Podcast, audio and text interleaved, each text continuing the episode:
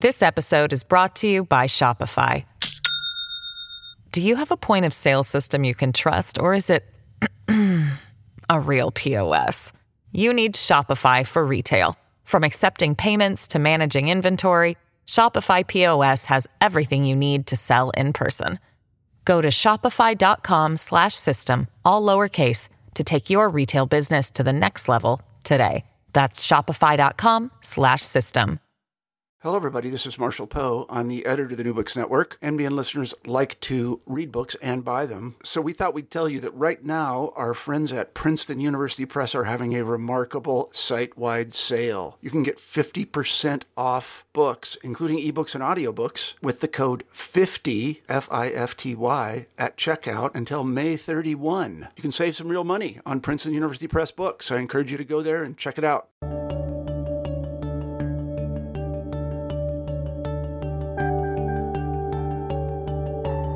Hi, you're listening to New Books in History, a channel from the New Books Network. I'm your host, Dexter Fergie. Today I'll be speaking with Alexander Zevin about his new book, Liberalism at Large The World According to The Economist. The Economist is a curious publication. It always takes a point of view, as opposed to the all the news that's fit to print approach. It maintains a uniform voice, as editors and writers are typically handpicked from the same elite British universities and rarely are there author bylines. And it has lasted a long time, originating back in London's free trade debates of the 1840s. It then actively participated in debates over imperialism, global war, decolonization, and globalization. To this day, it is one of the most widely read magazines around the world. For all of these reasons, The Economist also provides the perfect window onto the history of liberalism this is exactly what Alexander Zevin does in his book. By examining The Economist, Zevin helps us see what he calls really existing liberalism. That is, a liberalism that rooted for empire, embraced finance, and has always held an ambivalence towards democracy. This is a book that we will be talking about for a long time. I hope you enjoy our conversation. I'm speaking with Alexander Zevin about his new book, Liberalism at Large The World According to The Economist. Thanks for being on the show, Alexander. Thanks for having me. Yeah, your book was a ton of fun to read, and uh, I'm really glad that we're getting a chance to talk today. Um, but just to begin our conversation, what pulled you down the route of becoming a historian? Uh, that's a, that's a that's a that's a tough question to start with. I uh, I've always been interested in in the past. I've I've I think when I was younger, the primary way that I, that the past that, that I that I enjoyed reading about the past was through novels, actually. Mm. Uh, and uh, when I was at Brown as an undergraduate, I really loved um, my literature classes, but um, I actually ended up, for strange reasons, becoming a history major, um, sort of through through that study of uh, of literature. Uh, and I remember reading um, Benjamin's Arcades project and being, especially as a as a young person, fascinated by the way that he had collected these fragments of experience of of, of reading, of being in the archives, of walking through the, the, the arcades, and of trying to extrapolate something about Paris as the capital of the 19th century, the capital of modernity. Through that, um, I also took courses with um, a professor named Mary Gluck, uh, who, who, who did a series of classes on um, uh, on, modernity uh, and used all kinds of um, not just literature but also art and aesthetics uh, to to to, um, to, to, to talk about the past. And I was particularly fascinated by the Situationist. I was basically very romantic, revolutionary, and um, uh, was uh, uh, kind of gradually moved from from literature to history, and and then and then became a major and graduated with a history degree in in in uh, at Brown. Mm-hmm. So, so the route was paved by Benjamin, Guy Debord, um, the, the, rest of the Situationists. Yeah, and from there uh, into Western Marxism. Uh, I, I, also took uh, again a slightly unconventional maybe way in, into that because I also took courses in modern culture and media with a guy named Philip Rosen, who was a great teacher, uh, and we read some of the classic works of Western Marxism. And so I sort of moved from a kind of emphasis on culture to political economy. Uh, and in a way, I think that was good preparation for, for, for, for the book that I ended up writing many, many years later, uh, because The Economist is a weekly publication that touches on almost every facet of, of, of, of, of, of experience. Um, hmm. uh, not always from a particularly artistic point of view, uh, rather a utilitarian one, but I think that it um, allowed me to to uncover and to think about economics in a way that that maybe um, wouldn't have been the case if I hadn't had that slightly more eclectic uh, set of interests when I was younger. Hmm. Mm-hmm. Um, and so, as soon as I heard about your book, I just kind of said to myself, like, why hasn't anyone written this before? Um, the, the Economist just seems like um, just such a, an obvious candidate for a history of liberalism. Um, and you've already kind of mentioned um, some of your your reasons for getting into it, but what struck you about The Economist um, that um, you know that that just made you want to write a book about it? Well, I began uh, writing the book uh, as an article. It was just a short article for Le Monde Diplomatique, and I was living in Paris at the time, and I was going to actually be working on a project on 1968 and the history of ideas to do with student and student and workers um, in, in, that period. Uh, and so this took me away from that, but I uh, ended up becoming more and more fascinated by it in part because I realized that far from being the history of, of, of, of a publication or a traditional publishing history, I didn't want to write a sort of standard history of a magazine, which I think can often be about as interesting as a dutiful Hollywood biopic. Uh, uh, you know, the rise, the fall, and the rise or, or, or internal office politics. Um, not that that's uninteresting, but I realized that the editors, many of them are not very well known, but published prolifically, uh, who had you know large archives that I could access and read. Uh, these people were often, though not well known, uh, deeply involved in formulating policy um, at the level of the state. Uh, so in Britain, uh, uh, at the Treasury, the first editor becomes a, a, minister of state, very powerful one, a secretary of the Treasury. He's writing minutes and notes on what the British government should do in Ireland. Uh, very, very little, as it turns out. and is en- ends up being sent to India as the very first Indian Chancellor of the Exchequer. he's also a political economist who writes theoretical treatises. Hayek uh, I found some reviews where Hayek is looking. Hayek, who was a was a student of, of the history of political economy um, to a much greater extent, actually, than than maybe Keynes, uh, was really fascinated by James Wilson, um, and uh, uh, there, I think there's actually a lot to say about to say about that. I, I, I don't really in the book, but it, it, would make a good article. Anyway, I realized that that that, that there was a, a huge story to tell uh, about not just this magazine, as interesting as that is, but also about the way that this magazine has played an important role via its editors and also its readers in shaping uh, the modern world through this dominant ideology of liberalism. Um, and I, am careful to, to make, make clear in the book that I don't consider The Economist to be the purest or the only expression of liberalism, but the dominant form. And that's kind of my attempt to um, intervene in a historiographical debate and in a debate that has sort of um, you know uh, uh, uh um, really uh, uh, been a been a been a central one for political theorists uh, about what liberalism is and, and, our ability to define it. So I think that's a, a long-winded way of beginning to answer your question as to to uh, why it is that this uh, this this project grew and grew and grew and seemed much more fascinating the more I the more I, I looked into it. Mm-hmm. Um, yeah, no, I, th- I think that um, like you know what your book really reveals is that um, the Economist is both sort of a witness to, to world history, um, you know, from uh, you know the, the, the 1840s into um, the present, but then uh, repeatedly they exercise uh, an, an incredible amount of influence for a magazine.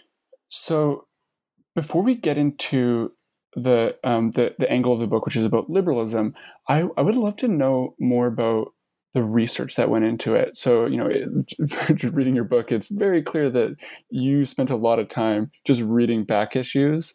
Um, but uh, you know, from the footnotes, it's also clear that you um, visited uh, several archives, and so I'm I'm just curious what um, sort of the archival experience was like, um, and what like was there a particular archive um, or like set of documents that really transformed your thinking? Uh, yeah, that's an interesting question. Um, there were some great discoveries that I made in the archives um, that pushed the research forward. One problem, one constraint um, that I initially faced was that the Economist's archives were um, destroyed, largely destroyed in the Blitz during the Second World War, um, uh, along with much of their offices, uh, their, their, offices in London. So um, there wasn't a lot of material. What material uh, was left was difficult to access. I wasn't able to get anyone at The Economist uh, to, to, to, allow me to see those documents. The author that The Economist hired in, uh, uh, to, to publish a book about their history in 1993 for the sesquicentennial, a woman named Ruth Dudley Edwards, um, had sort of mm, collected what there was, and sort of I, I, had the impression it was in a bunch of box that boxes that were molding somewhere in the Economist office towers in St James in London. At any rate, towards the end of my research, they, they did actually uh, they, they, they the collection what, what, what what there is of it is is has, is being archived at uh, at Oxford now. And anyway, that wasn't the case when I began my research, so I had to be be more uh, inventive uh, in finding my my, uh, my my material. And the way that I went about it was through individual editors. So after the uh, turn of the 20th century, or around that time, uh, Economist editors are quite consistently, though not exclusively, drawn from the universe of Oxbridge, and um, many of them left papers with the libraries uh, that they that the, of, of, their colleges. So Francis Hirst, the editor from 1907 to, to 1916, has a, a large collection of papers uh, at uh, at the Bodleian. Uh, uh, uh, he went to Wadham, and he, you know, those those those papers were, you know, had, have been looked at by a few scholars, but not not many. Um, so I, you know, so I, I found a lot of fascinating material there. He was he was someone as the editor of the Economist who was in touch with you know almost every important uh, member of the of the liberal government, uh, the government that came to you know that won the won a landslide election in Britain in 1906. So you know letters to Herbert Henry Asquith or to the Attorney General John Simon or um, you know I found some some very interesting uh, uh exchanges between him and J. A. Hobson.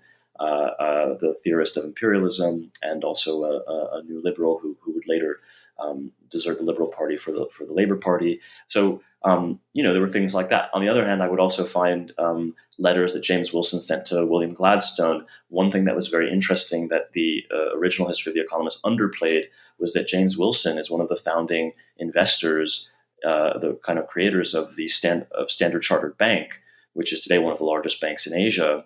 Uh, and in, uh, uh, in, in the early 1850s, he uh, was lobbying very hard um, against the wishes of the East India Company to get a charter so that he, in part, could profit off the opium that was flowing between India and China, and also, uh, you know, uh, off of the general increase in trade in the region. Uh, and you know, so I tracked down that the sort of original, you know, um, uh, uh, uh, investor list at the London Municipal Archives. So, it, you know, it was a matter of going to some a lot of different disparate archives. Some were the personal archives that belonged to the editors at, at Oxford. Some were uh, company archives. So because Wilson was an investor in Standard Chartered, that collection was at the London Municipal Archives. In, in other cases, um, I, I, I, had to go as far afield as Stanford to the Hoover Institute. Um, and I don't know if you've ever had any reason to go there. It's a kind of fascinating and even a little bit of a creepy uh, place. Um, uh, you know, this kind of this institutional, this kind of right wing institution that houses a lot of left wing uh, uh, uh, uh, material. Um, and uh, at any rate, some of the uh, editors, again, not very well known in the 50s and 60s, 1950s and 60s now. Of course, the book you know spans over two centuries of history. Um, these editors, in particular two fellows named Brian Crozier and Robert Moss, who had uh, a lot of shadowy connections to intelligence, Western intelligence agencies, and who were massive opponents of the of, of détente during the Cold War. Going to those archives at the Hoover Institute was also fascinating because there too although sort of not well known and maybe not major players, um, uh, uh, uh, were exchanging letters with Nixon, disgruntled about the you know the, the overreach of investigative journalists like Seymour Hersh or of the Church Commission, who you know had overstepped the bounds of of what you know what democratic uh, accountability should look like when it came to the intelligence community. So just you know, kind of the more I looked, the more I pushed, the more I found these these really fascinating documents, and that added to the the base of the research, which, as you say, was just reading far, far, far too many economist leaders. Mm-hmm. Uh, uh, and I'd like to think I hold the world record for for uh, for you know number of economist articles read. we, we, should we should get this verified. Uh. yeah, no, I don't want to. I'm just putting it out there. If there's uh, someone who wants to look into the matter, uh, it's a dubious distinction. yeah, I mean, if if someone has you beat, that person has just got to be a freak. Uh, yeah, yeah, like, like have, let, let, them come forward, you know, through the transmission of this book, this podcast, and uh, con- contact me. D- DMs are open. Exactly. um, so, uh, just getting into the book now. Um, as as you've already mentioned, um, the Economist, uh, you know, according to you, is um, the dominant stream of liberalism. Um, and so, yeah, so it's not like the only or purist, um, but it's uh, it's the dom- dominant. Um, and th- this stream of liberalism is very different from other sort of um, tellings of the history of li- liberalism, um, especially those that are written by liberals. and so, can you just like briefly walk our listeners through um, sort of uh, liberalism's autobiography? Right. So I think the standard definition, and it's one that I have a lot of problems with, is a loose body of thought cohering around concepts of individual freedom or liberty. Uh, and usually those uh, those accounts of, of liberalism uh, begin uh, either in the 18th century uh, with, I'm sorry, other than the 17th century with John Locke uh, at Life, Liberty, and Property, uh, conceiving of John Locke as the first liberal, uh, or with Adam Smith in the 18th century political economist and moral philosopher, uh, and his liberal system of political economy based around ideas of free trade. I think that both of those definitions are, are inadequate uh, and lead to a quite misleading picture of what liberalism has actually meant, both in theory and in practice. So, one of the um, ideas behind this book was to uh, uh, to use the Economist to give a much more grounded and contextualist definition of liberalism that acknowledges the ways that it changes over time, but that also um, points to the consistencies uh, uh between early 19th century notions of liberalism and uh, uh, liberalism in our in our own day. So it so it both pushes back back against a kind of um, a, a conceptual looseness uh, that, um, uh, as well as, a, as an anachronistic set of definitions of liberalism, but it also pushes back against those who would say, well, liberalism can't really be defined. That's a fool's errand. Um, you know, it means too many things uh, to really to really try and um, take hold of. So I do I, I, I, do that in part in the introduction by carefully laying out the um, the moment of the emergence of, of, of, of liberals and of liberalism. Um, in the wake of the Napoleonic Wars, first in Spain uh, at the Cortes of Cadiz, migrating to France in the aftermath of the Bourbon Restoration. In both cases, the definition is primarily political. Liberals define themselves as uh, opponents of, um, on the one hand, the Ancien regime, uh, an autocratic government, uh, and on the other hand, uh, against the kind of mass popular mobilizations in the case of France of the of the sans-culottes and of the Jacobins, uh, and they usually stand for something like responsible government, basic civil liberties, and uh, uh, um, some limited form of franchise. The term then migrates to Britain, um, where I argue uh, there is a unique synthesis that takes place between those continental political ideas of, of what liberals uh, stand for and uh, the economic liberalism uh, to do with maxims of free trade, uh, internal and external, property rights, low taxes, uh, in versions of limited government.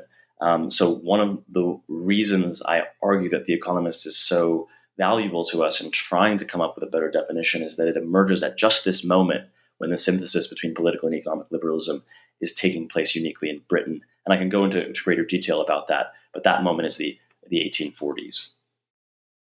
Mm-hmm. Uh, yeah, no, uh, The Economist really d- does mark this synthesis, uh, and um, you, you, you, paint such a, um, a, a compelling picture of like why the economist um, you know is like a more appropriate um, subject of, or object of analysis um, uh, if you're interested in the history of liberalism. Um, i mean before we get into that particular moment um, I, I, would love to hear uh, you talk a little bit about the three unanswered questions um, uh, that, uh, that, that liberals have um, because this is th- these questions are sort of the the, the, the grand themes um, uh, you know um, with which you organize your book, um, and so that's um, you know how liberals should respond to the rise of democracy, how they should respond to um, the expansion of empire, and how they should respond to the ascendancy of finance. can you just elaborate on on these questions? Why they remain unanswered and um, what the economist has to say about them? Yeah, great. So, in your last question, my answer to that question was about what I don't like about uh, uh, most accounts that we have of liberalism. So, if my history is not about sort of uh, the centrality of individual uh, liberty uh, or freedom in the history of liberal thought and practice, uh, then what is it about? I argue that liberals uh, at the uh, from the 1840s forward confront three questions that the classical doctrine, as it emerged in the in the previous few decades, left unanswered. Right, and so the economist, in a sense, acts as a kind of practical guide confronting these challenges as they arise in a, in a, in a kind of world historical sense. The first is the rise of demands for mass democracy on the part of the working class. Uh, uh, you know, in Britain felt acutely. Uh, the thing about the early liberals is that they they wanted responsible government, but the question was responsible to who, right? Liberals are not Democrats, mm-hmm. right? By and large, and so the issue of who gets to vote, right, on what terms, is is something that liberals will grapple with all the way up to the present. And in, in, in a sense, I think the, the, the, the, foregrounding of democracy, the issue of democracy, the fact that liberalism and, our, and democracy are not synonymous, but actually contradictory uh, in the eyes of many liberals, that is a line through to the present and helps us understand why it is that we live in a moment where liberalism and democracy, the very notion of liberal democracy, or the idea that we live in liberal democracies and that this is a kind of stable value or set of values that go together, it, it shows why that that that might not be the case, and it helps us understand that. So that's the first point. What do they have to say about the demands of the working class, at first organized uh, uh, in, in, in, the Chartists, but but but then extending uh, uh, much further? What do they have to say about that? The second point is about the uh, uh, spread of empires. So, what do liberals have to say about this, in particular in Britain, but not not not exclusively?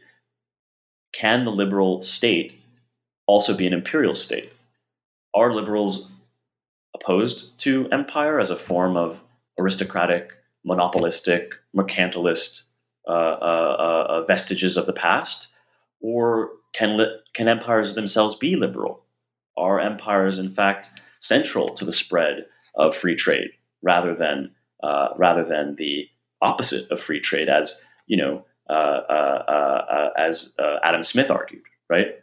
Again, not doesn't figure in the classical doctrine, but is absolutely central to the practice of liberal politics and liberal thought during the subsequent two centuries. The third point is the rise of high finance. Uh, here, in particular, The Economist allows us uh, uh, uh to understand the political ramifications and worldview of a magazine based in the city of London, which is about to send more capital abroad than any other country ever has in the history of the world. and uh, the kinds of politics that go along with that. So, for, from from from from my perspective, the the Economist allows us to understand the kind of politics, the corollary of that that kind of emphasis on foreign investment on the part of the City of London, um, and and to understand, you know, what does this this massive transformation in the conditions of, of, of, of, economic life around the world. What does that? What is the what what what what do liberals have to say about that? And again, this doesn't really figure in the core doctrine insofar as people like Smith or Ricardo uh, um, um, and others who are thinking about the relationship between agriculture and industry uh, um, and of labor. You know, what what about what about forms of what about what about speculation, right? What, what about what about what about um, things that are not productive of value in the in the classical conception of liberalism? Are, are these legitimate forms of economic activity as well? And anyway, the Economist. Sorry to ramble, but the Economist allows us to to, to, to, try and answer that question too. So democracy, finance, empire, those are the kind of the grand themes that hold up the book. Mm-hmm. Yeah, and we'll be um, sort of um, dipping back into each of those themes as we go on. Um, but yeah, just to uh, sort of you know get us started with uh, the history of the Economist, um, uh, can, can, you share with listeners, uh, you know, who founded the Economist and what his motivations were? Uh, yeah, so the Economist was founded by a guy named James Wilson, uh, and he was the he was a hat manufacturer. He was the son of of of a, of a, textile manufacturer, so he's quite well to do. Actually, he was a you know um, uh, came from a good family uh, uh, from Hawick in Scotland, and he sets up a, a, a business outside of London. but he very quickly gets involved in the Anti Corn Law League uh, and he begins to write treatises of political economy. And one of the reasons that he becomes such an important um, kind of member of that Corn Law League is that he furnishes it with a with a with a very effective argument. You know, as as your listeners may or may not know, the Anti Corn Law League arises as as a really important uh, uh, kind of middle class social movement designed to eliminate tariffs on grain, which are seen as inhibiting British economic growth and to be unfairly benefiting the landowning aristocratic class at the expense of the middle classes and the in, in, in industrial, uh, the rising industrial class, right? So his argument is that you know, far from wishing to attack or or diminish the importance of the landowning class, the abolition of the corn laws will see all classes benefit. So this is a kind of natural harmony theory of, of economics in which wages will rise, uh, industrial output will rise, uh, and so will the rent from land.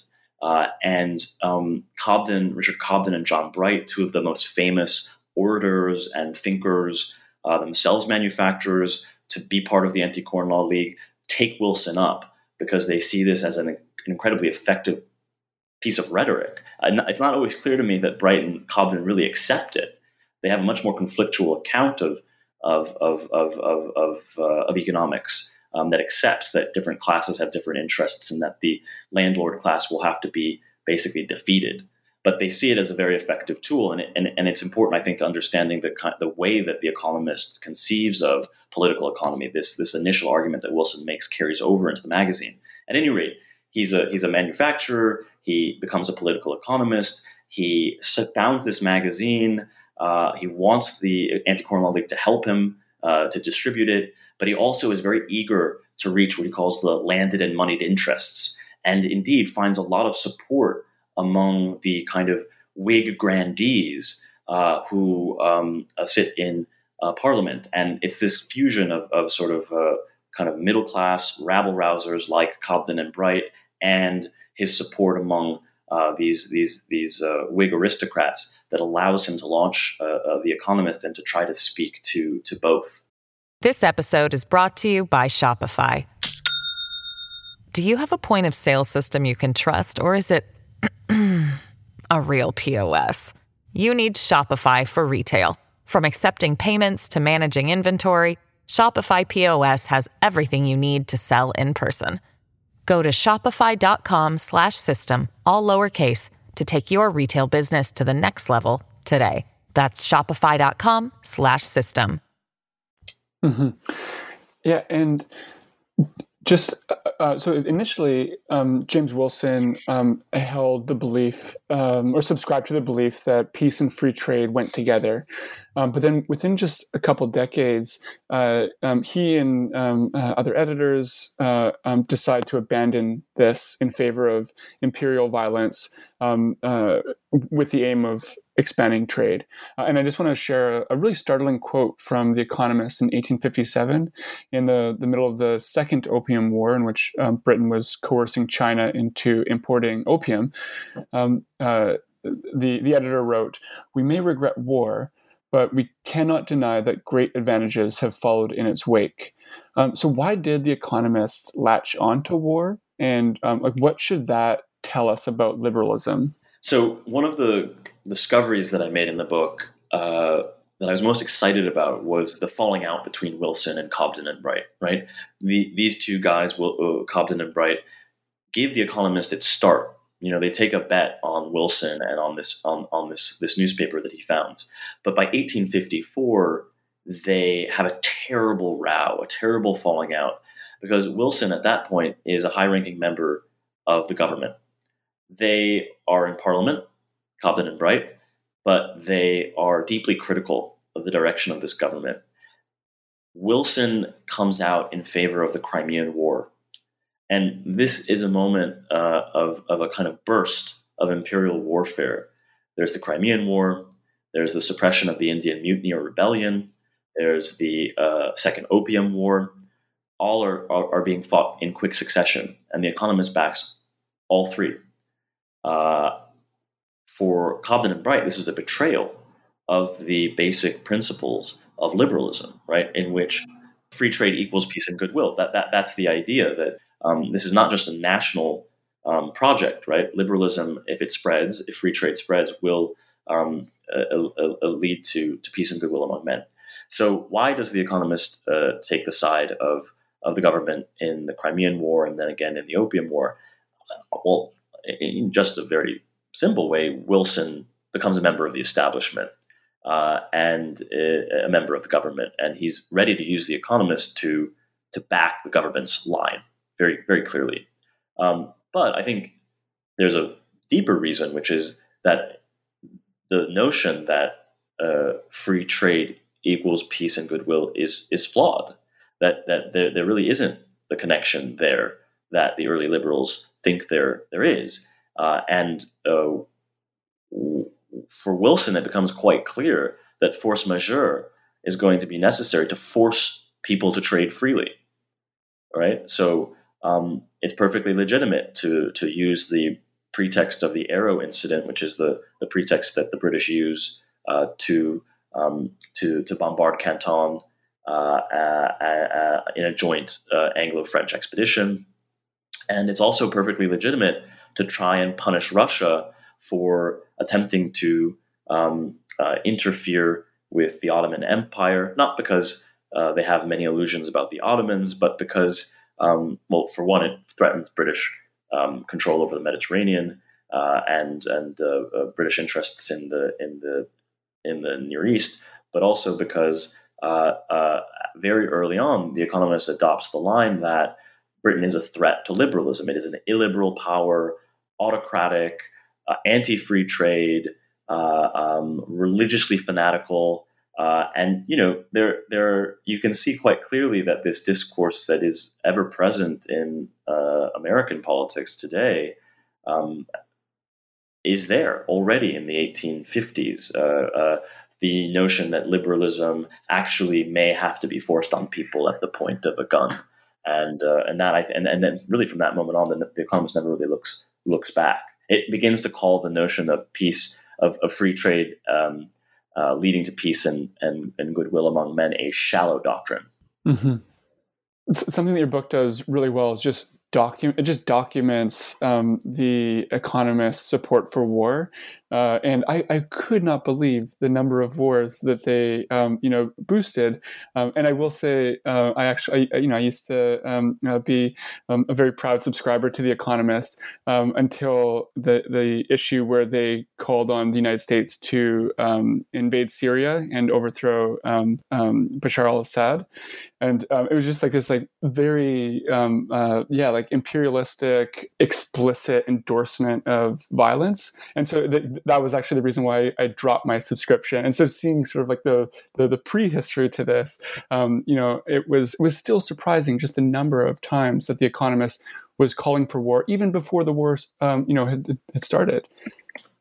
Yeah no uh, yeah yeah so that so so you reacted instinctively or based on your political judgment that this was a you know quite an outrageous thing to to to, to, to do to, to, to demand another yet another invasion of, of, a country in North Africa or Middle East to to uh, to to um, sort of uh, impose uh, a settlement uh, favorable to the Western powers or based on liberal principles.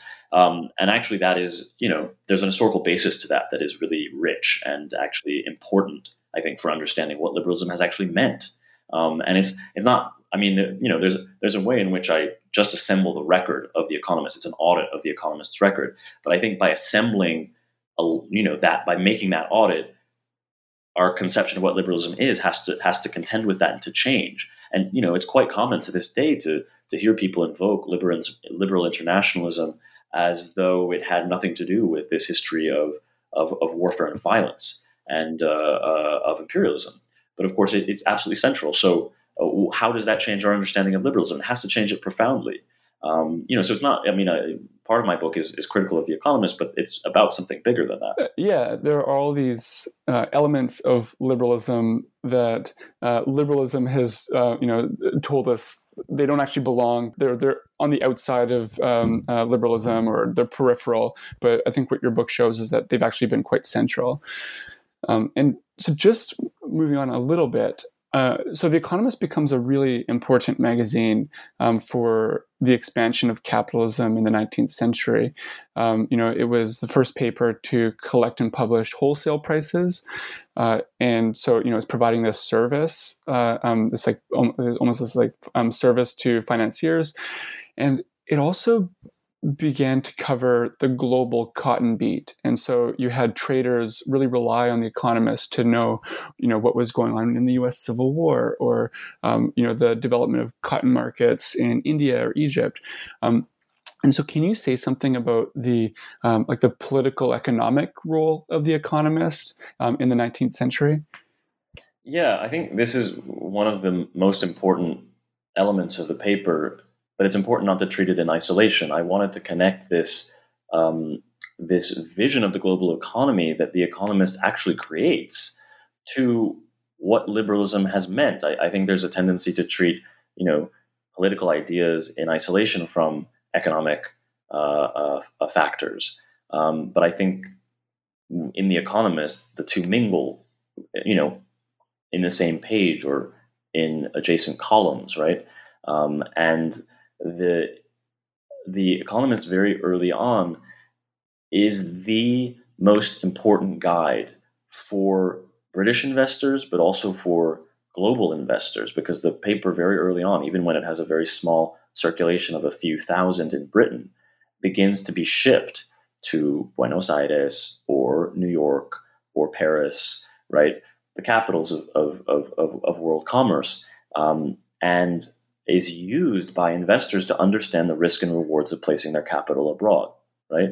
In a world in which capital for the first time is footloose uh, in an unprecedented way, where capital flows are are are are are are, are moving uh, at, at, at, speed to uh, you know open up new mining ventures in Australia or in Southern Africa, or to um, to irrigate and to um, to push forward the agricultural belts in uh, Argentina or in Russia. Uh, uh, um, uh, you know, and the, we could go on um, to build the railways that are going to connect, uh, you know, the, the, United States or, or, or, or, various countries in Latin America um, and, and, elsewhere.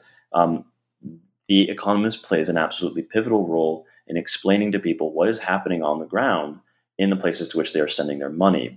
So it's really the first paper to do that, and I think that's really fundamental to under. You know, today we live in a world in which we accept that you know Moody's or Fitch's or Standard and Poor uh, or these other um, credit rating agencies, you know, get to determine the uh, you know the credit worthiness of nations. The Economist is really the first to evaluate different countries, colonies, municipalities, even um, as well as companies, um, to, to, to see the world through the prism of credit worthiness, right? And I think it was very interesting to read Marx, um, who long before I came along uh, saw the importance of the economist not just to um, understanding kind of the ups and downs of the trade cycle because he's reading The Economist in, the, in, in 1848 and after to try and understand why it is that the springtime of the peoples in Europe has kind of fizzled and that reaction has gained traction everywhere uh, in Europe. And he sees the sort of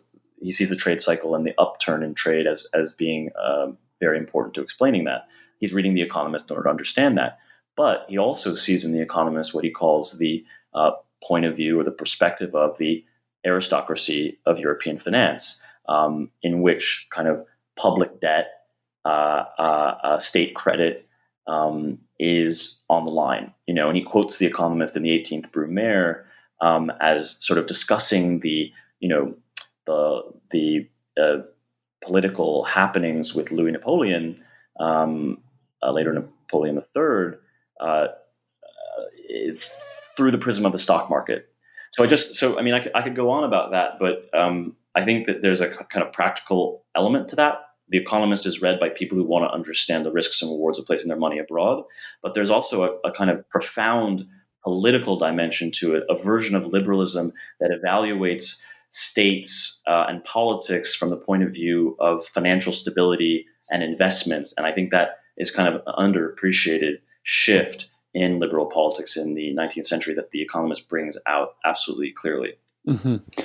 Um, and so y- your book goes through a lot of history, and uh, unfortunately, we don't have um, you know too too much time uh, left for the this um, conversation. So we're going to leap over um, a pretty vast swath of time, um, and I I would like to hear from you what the Economist um, has to say about the end of empire. And so, you know, in the 19th century, it is, um, you know, supporting these imperial interventions. It's imper- it's it's supporting the, the British takeover of um, Egypt. Um, and then, you know, you get to the age of decolonization in the 1940s and 50s. Um, and so, what does the economist like? How does the economist see decolonization? Right. So um, this was fascinating uh, to, to, study in the again in the context of a wider literature about liberals and decolonization, right? Liberals, the kind of liberalism that the Economist represents, is is is not reconciled to decolonization uh, in the aftermath of the Second World War. Um, you know, and there's almost a consensus among the British political class that Britain will continue to exercise imperial dominion abroad. It may do so um, in coordination or partnership with the United States on the one hand and Soviet Russia on the other, but it's not going anywhere.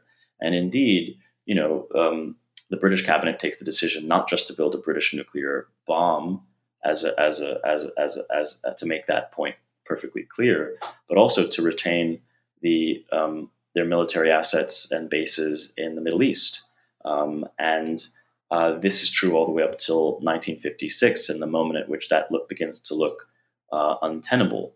Um, so it's not the case that liberals simply accept decolonization, and even even after Suez, the whole question of um, who and what will come to replace the colonial regimes, whether those colonial regimes are are the French or the Portuguese or or the British themselves, um, is absolutely pivotal. If we're do- talking about kind of radical communist or even nationalist movements um, that want to redistribute land, nationalize uh, uh, natural resources, whether those are you know tin mines or copper mines or or oil or gas um, or oil, I should say. Um, you know, the question of whether or not wars should be fought to prevent that outcome or one side should be favored over another is absolutely in play, right? Um, on the other hand, if you know, like uh, if if a country agrees to become a member of the Commonwealth, to um, to agree to um, continue to accept British ownership of the of the assets uh, uh, that I that I just mentioned, um, then uh, independence may be granted. Right. Uh, also depends on how close the government is to to uh, to the Soviet Union or not. So uh, w- what I wanted to show was that decolonization is not only slow, not only resisted, but also that it's dealt with on a case by case basis. So Britain fights a number of wars to retain colonial possessions that are long lasting in Kenya, in Malaya. Um, Britain is deeply involved in the Konfrontasi uh, in Indonesia that ends in uh, the ouster of, of, of, of, Suharto and the uh, murder of 500,000 uh, uh, suspected communists. Um, uh, so, you know, I tried to, to use The Economist to talk about the ways that both British and American officials think about, understand those, those, those movements, and to, to justify those interventions that they end up making uh, in liberal terms. Uh, and I, you know, the book deals with, with a number of cases, not just Malaya, Kenya, and Indonesia, but also um, uh, Cyprus, uh, uh, interventions in the Caribbean, um, uh, Iran, which is a huge, um, a hugely important episode in 1954 um, that the British and the Americans intelligence services are both deeply involved in. Again, The Economist plays an important role there. So I'm just kind of, I'm, I guess I'm just listing different different episodes that the book talks about. But overall, I think the, the picture I, I want to suggest that the picture of a kind of inevitable glide path towards decolonization, or the idea that this dominant version of liberalism is sort of comes to term comes to terms with decolonization very early on, completely wrong.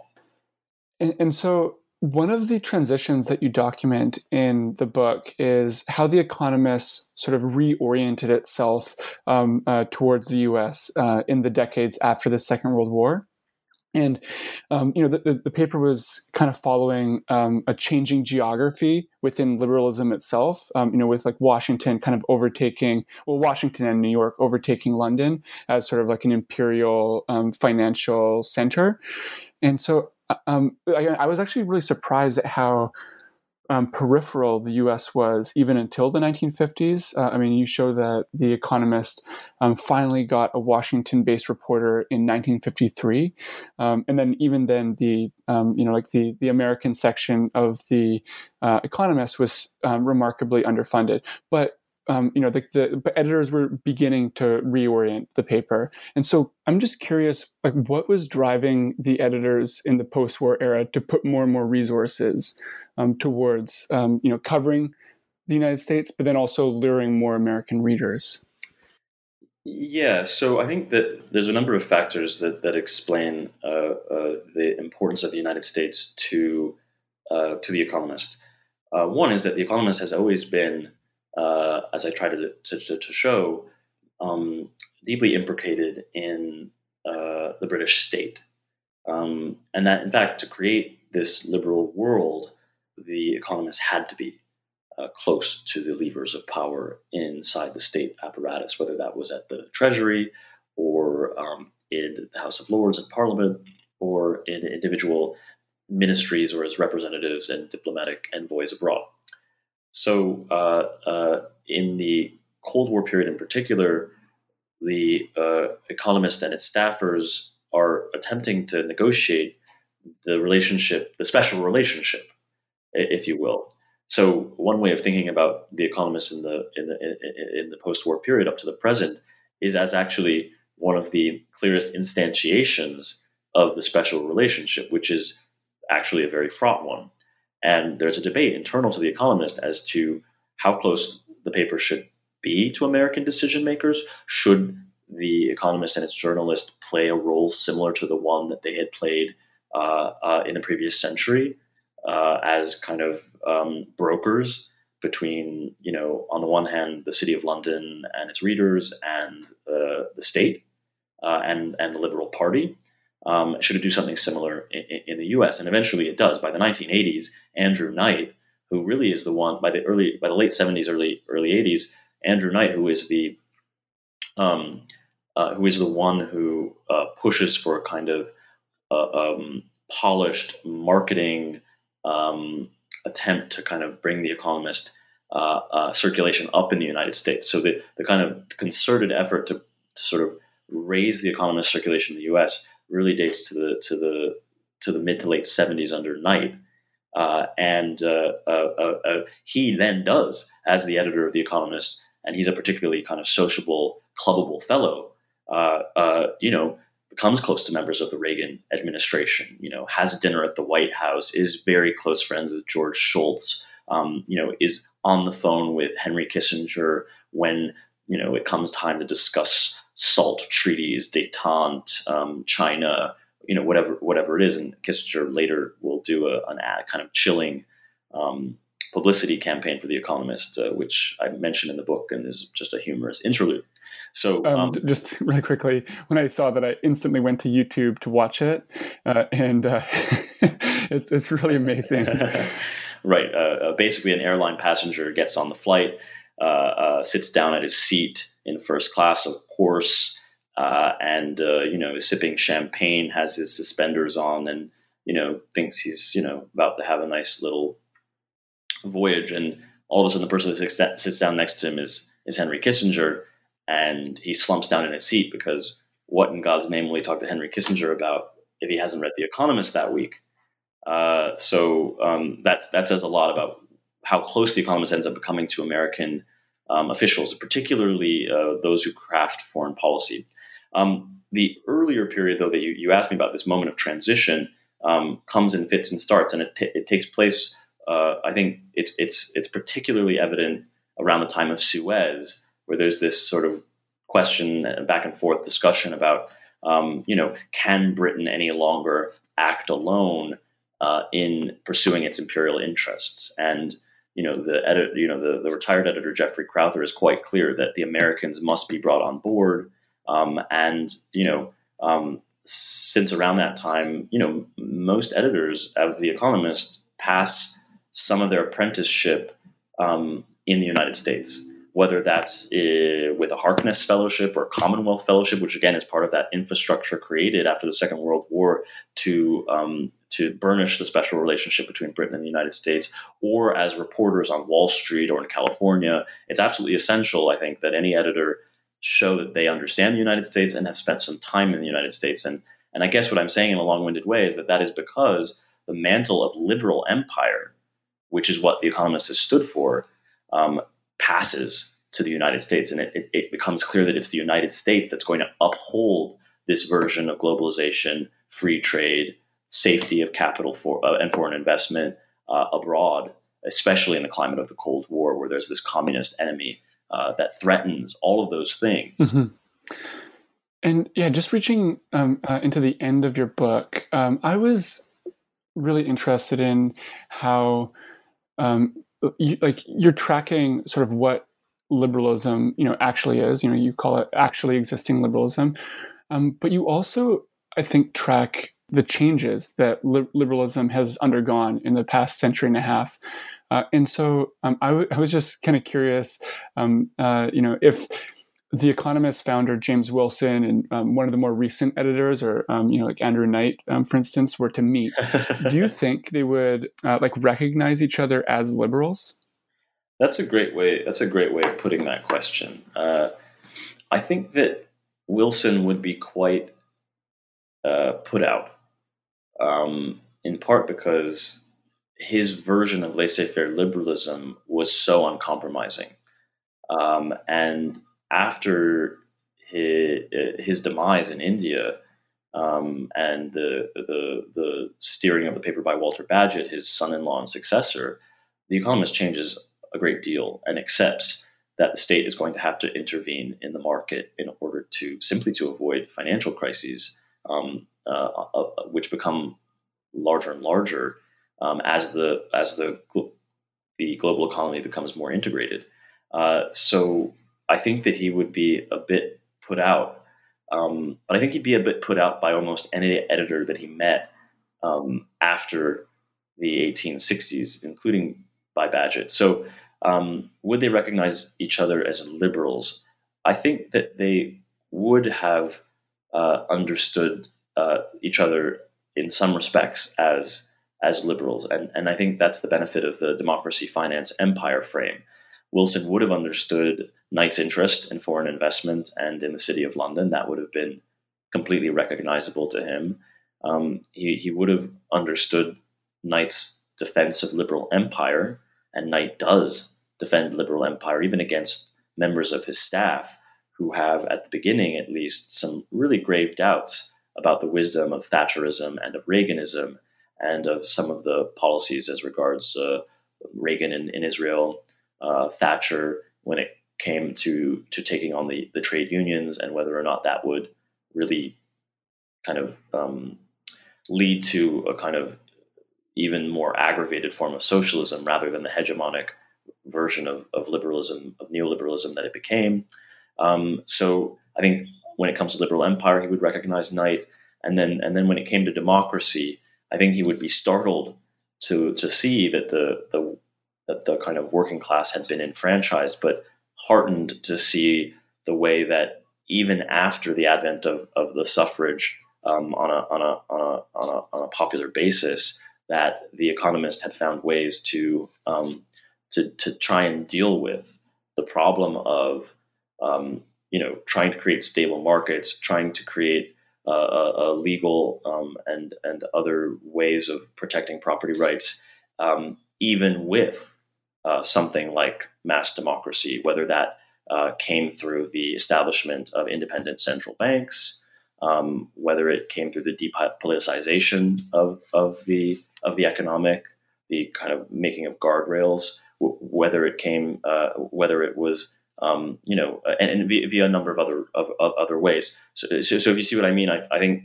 on, on those levels, he w- he would recognize um, he would recognize something in the liberal project that was common.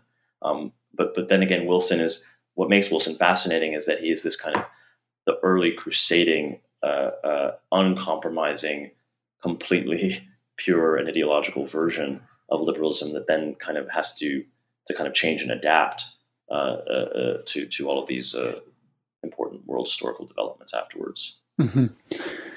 And you wrote a book about uh, um, an organization or rather uh, a company that still exists. Um, and so um, that means that your, your work is being read by The Economist now. Um, and so, what has been the response from The Economist? Um, yeah, so I, I know that, that, that, that, there are a number of uh, journalists at The Economist who've looked at my book. I think some of them have read it. Um, the Economist published a review of the book that was um, quite uh, what's the bit snide uh, by a guy named uh, Gottlieb at All Souls, mm-hmm. um, and uh, it. I was surprised at the the level to which it did not engage with the arguments of my book. It pointed to the portrayal of the economist during the Irish famine or of the economist's positions on war but in a rather defensive manner, without without sort of disputing that that those positions had been taken, um, but merely pointing out that you know if you were to read my my book, you would be hard pressed to understand why The Economist has been such a success, mm-hmm. uh, or um, you maybe be under the illusion that capitalism had you know not been the wonderful success story that it has been lifting billions out of poverty and you know that that kind of that kind of narrative. So I found the the response a bit, the official response, the published kind of review of the book, a bit stale, um, uh, uh, if, if you will. Um, but of course, you know, I, I, I, I obviously respect The Economist, and I think it's extremely important. And I try to um, give The Economist credit where I think credit is due, and in part that that is about the the way that The Economist uniquely uh, uh does manage to cover the entire world and does, you know, it, it is deeply ideological, it's in the service of ideological ends, but does manage to give important data, information, news reports, analysis about what is happening everywhere. So, or tries to. So, I think you know, I hope that that there is more engagement um, and not just kind of defensive defensiveness. Because on my end, you know, I wrote a spirited critique and challenge of the worldview of The Economist, which which which seems to me to be the dominant one. Um, and and and of course, if it is the dominant one as I claim it is, then it's responsible for a great deal of the of the chaos and instability and uncertainty through which we are living, right? And and um, you know, it would be it would be nice to have a have a have a lively debate. So far, that that hasn't that hasn't quite happened.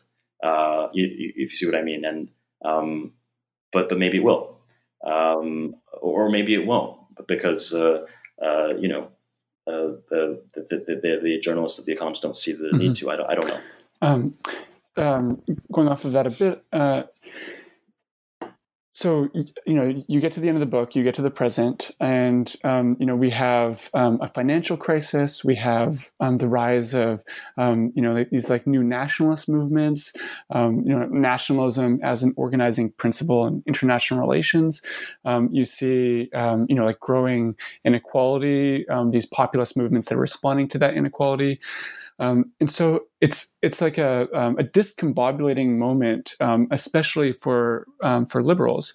Um, and so you know you you kind of return to the three unanswered questions um, uh, that you uh, began the book with, and you say that because liberals haven't really engaged with these questions within the, the framework of liberalism, they don't actually uh, they can't explain the, like our current predicament, and they also can't see how liberalism has contributed to that predicament.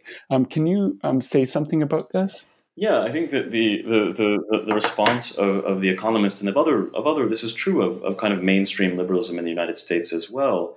The way that that that, that self identified liberals have reacted to the rise of Trump, the advent of Brexit, there's and now and now we're seeing it. I think again with the with the rise of Sanders um, in the in, in, the U.S. Democratic primaries. Um, there's been a good deal of kind of hand wringing of of of of of, of concern, but not a great deal of self reflection, not a great deal of curiosity. Um, right? I think the populist label is, is is is one way that gets telegraphed right? Everything is populist that that is sort of critical of the status quo. It's a kind of insult.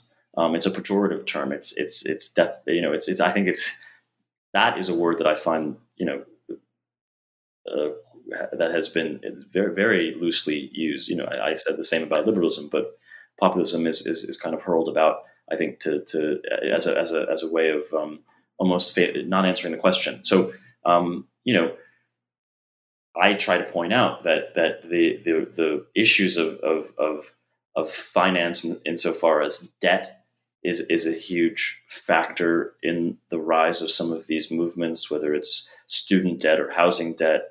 Um, uh, uh, uh, um, in terms of democracy, in the sense that you know, in in most of these cases, we're, we're what are, we're encountering. Uh, there, there's a there's a democratic victory that has not gone the way that that elites or the establishment or so forth would, would like it to, right?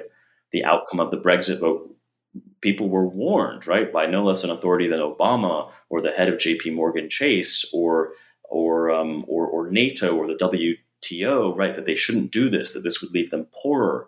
It would leave, you know, it would, it would unsettle the fabric of Europe. You know, it would lead to a renewal of a Turkic conflict not seen since the 19- 30s and thus to another world war. And, you know, th- this basically is quite hysterical, um, the reactions, denunciations. And so, so I, what I, you know, in a way, I, you know, if you, if liberals or the version of liberalism known as neoliberalism, that's, that's something we haven't talked about that I think would be interesting to talk about more.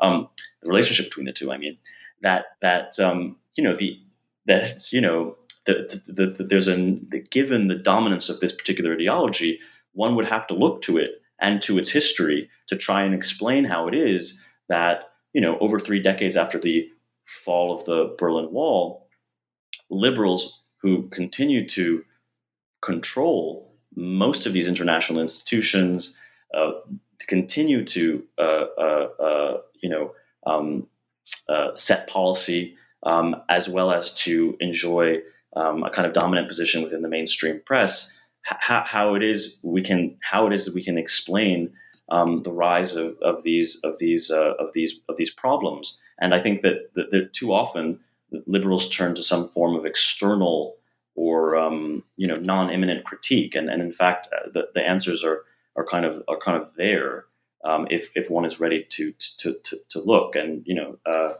uh, and and so I, I kind of I do end the book on, on that note by by suggesting that you know far from seeing Trump as a bolt from the blue, it would be far more interesting and probably factually um, accurate to understand him as the outcome of you know uh, the the course of American politics dominated by by by, by a version of liberalism uh, you know for the last 30 or 40 years if not if not longer mm-hmm.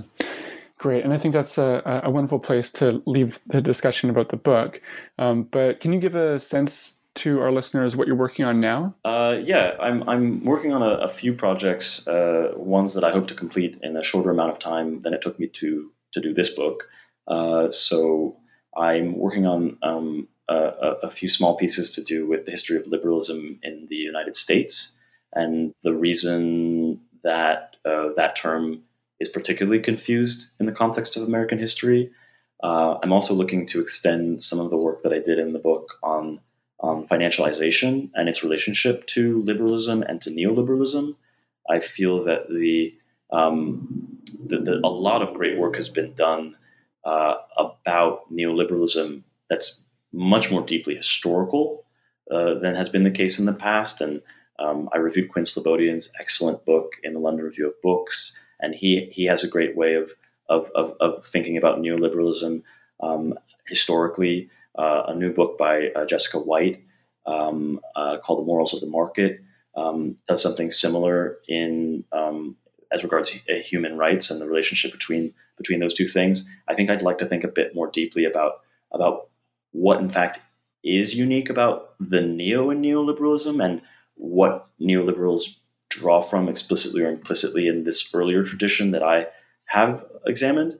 And then finally, I'm interested in a much larger project um, that I'm still working to kind of um, conceptualize, which is a history, uh, an intellectual history of planning uh, and hmm. ideas ideas of of planning from um, Saint Simon um, and the Fourierists and the Owenites all the way up to up to today. So you know, I, I felt that I should do something even bigger and more unwieldy than than working on the Economist. Um, but it, you know, uh, so those, yeah, those are some some thoughts I had. Great. All of those sound really, really interesting, and I look forward to uh, reading them. Um, so, Alexander, thank you again for being on the show. Thanks so much. Uh, yeah, it's been a real pleasure talking about your book. Um, that book is Liberalism at Large The World According to the Economist. And you've been listening to New Books in History, a channel with the New Books Network.